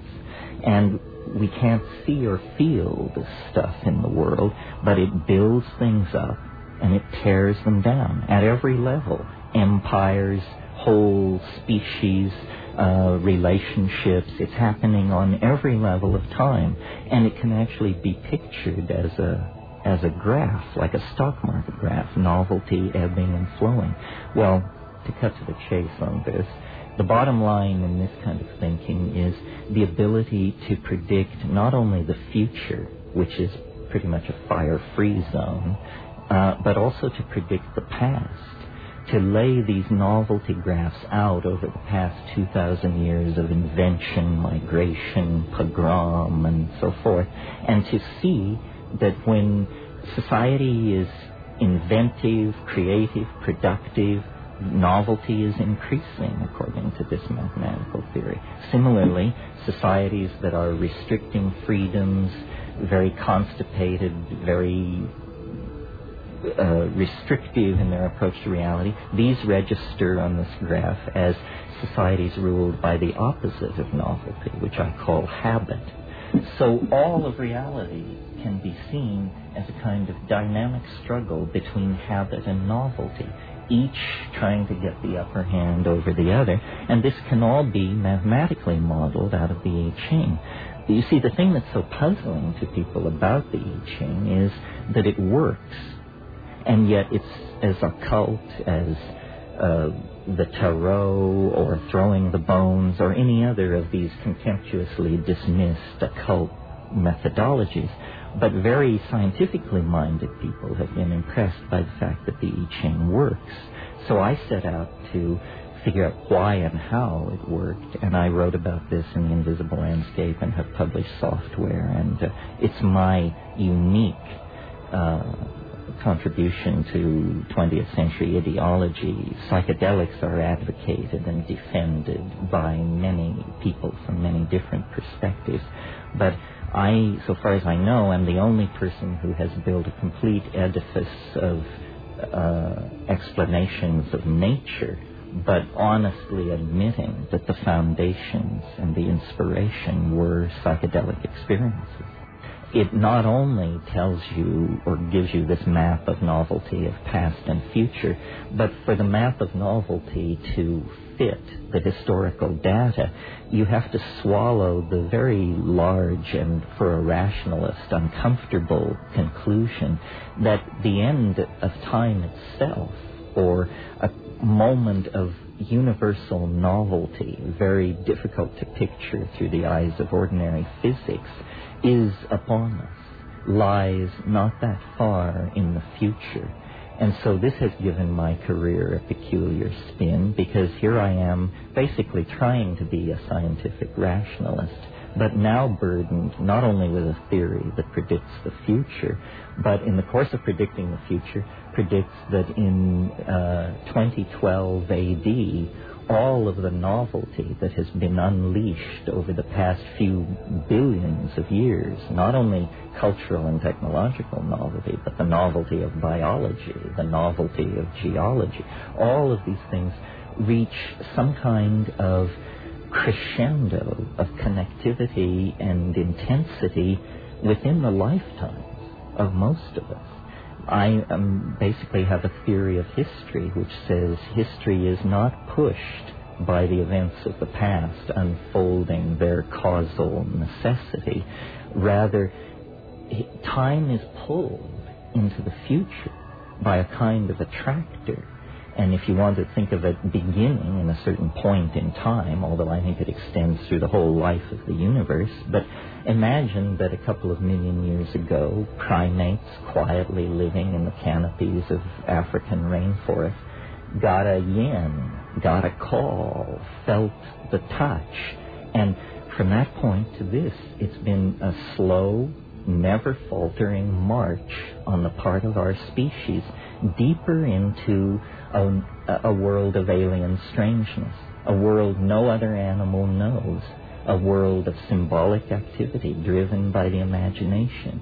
First songs and stories, and then writing, and then mathematics and language, and then higher and higher technology. We are actually being sculpted in the image of an alien something that is making us like itself as we approach it through historical time.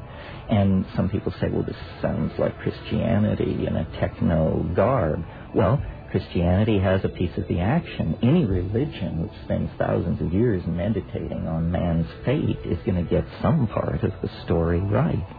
And I think the the, the Christian assumption of an approaching great change, or Art Bell calls it the quickening, uh, it's all around us. It's perfectly obvious that the 20th century is the culmination of 10,000 years of culture, and that beyond the 20th century lies, quite simply, the unimaginable.